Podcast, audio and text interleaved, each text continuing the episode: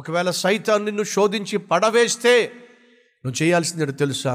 వెంటనే దేవుని దగ్గరికి వెళ్ళాలి. ప్రభువా, నేను పడిపోయాను.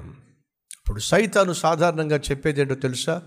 నువ్వు తప్పు చేసినప్పుడు, నువ్వు పాపం చేసినప్పుడు, పాపంలో పడిపోయినప్పుడు సైతాను వచ్చి మొట్టమొదటిగా చెప్పేది ఏమిటో తెలుసా? నీలాంటి వాడు ఇలాంటి పాపం చేయొచ్చా? నీలాంటిది ఇలాంటి పాపం చేయొచ్చా? ఏ ముఖం పెట్టుకుని దేవుని దగ్గరికి వెళ్తావు? ఏ ముఖం పెట్టుకుని దేవుని దగ్గరికి వెళ్ళి క్షమాపణ కోరతావు అని సైతాను నిన్ను బ్లాక్మెయిల్ చేస్తాడు. నన్ను ఒక విషయం చెప్పనివ్వండి, ఆధ్యాత్మిక జీవితంలో జయకరమైన జీవితం జీవించేవాడు ఎవరో తెలుసా? తన జీవితంలో ఎప్పుడు పడనటువంటి వాడు కాదండి. మరి పడిన ప్రతిసారి దేవుని కనికరము పొందుకుని లేచి ముందుకు సాగేవాడే జయకరమైన జీవితం జీవించేవాడు. మరొక్కసారి నన్ను ప్రశ్న వేయండి, పడిపోయిన వాడు మొట్టమొదటిగా చేయాల్సిన పని ఏంటో చెప్తారా కాస్త? పడిపోయిన వాడు మొట్టమొదటిగా చేయాల్సిన పని ఏమిటి? వాడి ఫ్రెండ్కి చాటింగ్ చేయాలి. ఎలాగ పడ్డాడు కాబట్టి అలాగే కూర్చుని చాటింగ్ చేయాలి, అవునా? వాట్సాప్ మెసేజ్ చేయాలి, అవునా? ఒక సెల్ఫీ తీసుకోవాలి. ఏం చేయాలి చెప్పండి? పడిన వాడు వెంటనే చేయాల్సిన పని ఏమిటి? లేవటం. ఒప్పుకుంటారు ఒప్పుకోరా సహోదరి సహోదరుడా? సైతాను వచ్చి పడినప్పుడు ఏమంటాడు తెలుసా? ఇంకేం లేస్తావు నువ్వు, నీ పని అయిపోయింది. ఏ ముఖం పెట్టుకుని దేవుని దగ్గరికి వెళ్ళి ప్రభువా నన్ను క్షమించు అడుగుతావు? ఆ రోజు గొడ్డలి ఊడి నదిలో పడినప్పుడు ఆ దాసుడు పరుగు పరుగున వచ్చి, నా ఏలినవాడా, గొడ్డలి పడిపోయింది, జారి పడిపోయింది, అది నాది కాదు, ఎరువు తెచ్చుకున్నదే అన్నప్పుడు ఎలీషా అతన్ని చూసి బుద్ధి లేదా నీకో అన్నాడంటారా? మనిషివా పశువా, ఎరువు తెచ్చుకుందాన్ని అంత నిర్లక్ష్యంగా పడేసుకుంటావా అన్నాడంటారా? ఎలీషా గద్దించలేదండి. తన నిస్సహాయ స్థితిని చూసి జాలిపడ్డాడు. నువ్వు నేను తప్పు చేసినప్పుడు, దేవుని దగ్గరికి వచ్చి కన్నీటితో పశ్చాత్తాపడినప్పుడు యేసుక్రీస్తు నిన్ను నన్ను గద్దించడండి. మన నిస్సహాయ స్థితిని చూసి ఆయన జాలిపడి తన రక్తములో మనల్ని కడిగే శుద్ధి చేస్తాడు.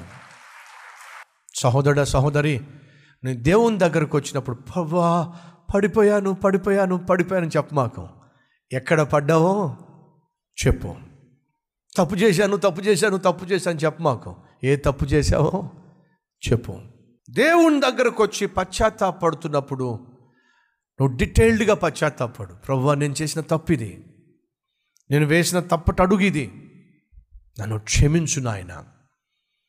ఆధ్యాత్మిక జీవితంలో దేవుని యొక్క అద్భుతం మన జీవితంలో జరగాలి అంటే మన వైపు నుంచి మనం చేయాల్సినవి ఏవైతే ఉన్నాయో వాటిని ఖచ్చితంగా చేయాలి. ఎగ్జామ్స్లో నీకు విజయం రావాలి అంటే నువ్వేం చేయాలి? బైబిల్ని తల కింద పెట్టుకొని ప్రభువా జ్ఞానము కొదువుగా ఉన్న ఎడల నన్ను అడగమన్నావు, నా తల కిందే బైబిల్ పెట్టుకున్నా, బైబిల్లో ఉన్న జ్ఞానం అంతా నాకు ఎక్కించు ప్రభువా అంటే దేవుడు ఎక్కించేస్తాడా? సాధ్యం కాదండి. నీకు జ్ఞానం కావాలి అంటే మొదటగా నువ్వు కష్టపడి చదవాలి, నీ వంతు నువ్వు చేయాలి. ఆ తర్వాత దేవుడు చేయాల్సింది దేవుడు చేస్తాడు. నీ జీవితంలో దేవుని యొక్క అద్భుతాన్ని చూడాలి అంటే సోమరిపోతుగా కూర్చుంటే కుదరదు. నువ్వు చేయాల్సింది నువ్వు చేయాలి. నువ్వు పడవలసిన కష్టము నువ్వు పడాలి. ఎవరి జీవితంలో దేవుడు ఆశ్చర్యకార్యం చేస్తాడో తెలుసా? సోమరిపోతుల జీవితంలో కానే కాదు. మరి ఎవరి జీవితంలో ఆశ్చర్యకార్యం చేస్తాడో తెలుసా? వాళ్ళ పని వాళ్ళు శక్తి వంచన లేకుండా చేసేవారి పనిని మాత్రమే దేవుడు ఆశీర్వదిస్తాడు. మనకివ్వబడిన బాధ్యత, మనకివ్వబడిన సేవ, మనకివ్వబడిన ఉద్యోగము, మనం చేస్తున్న పని మనం శక్తి వంచన లేకుండా చేసినప్పుడే దేవుడు ఆ పనిని ఆశీర్వదిస్తాడు, అభివృద్ధి పరుస్తాడు.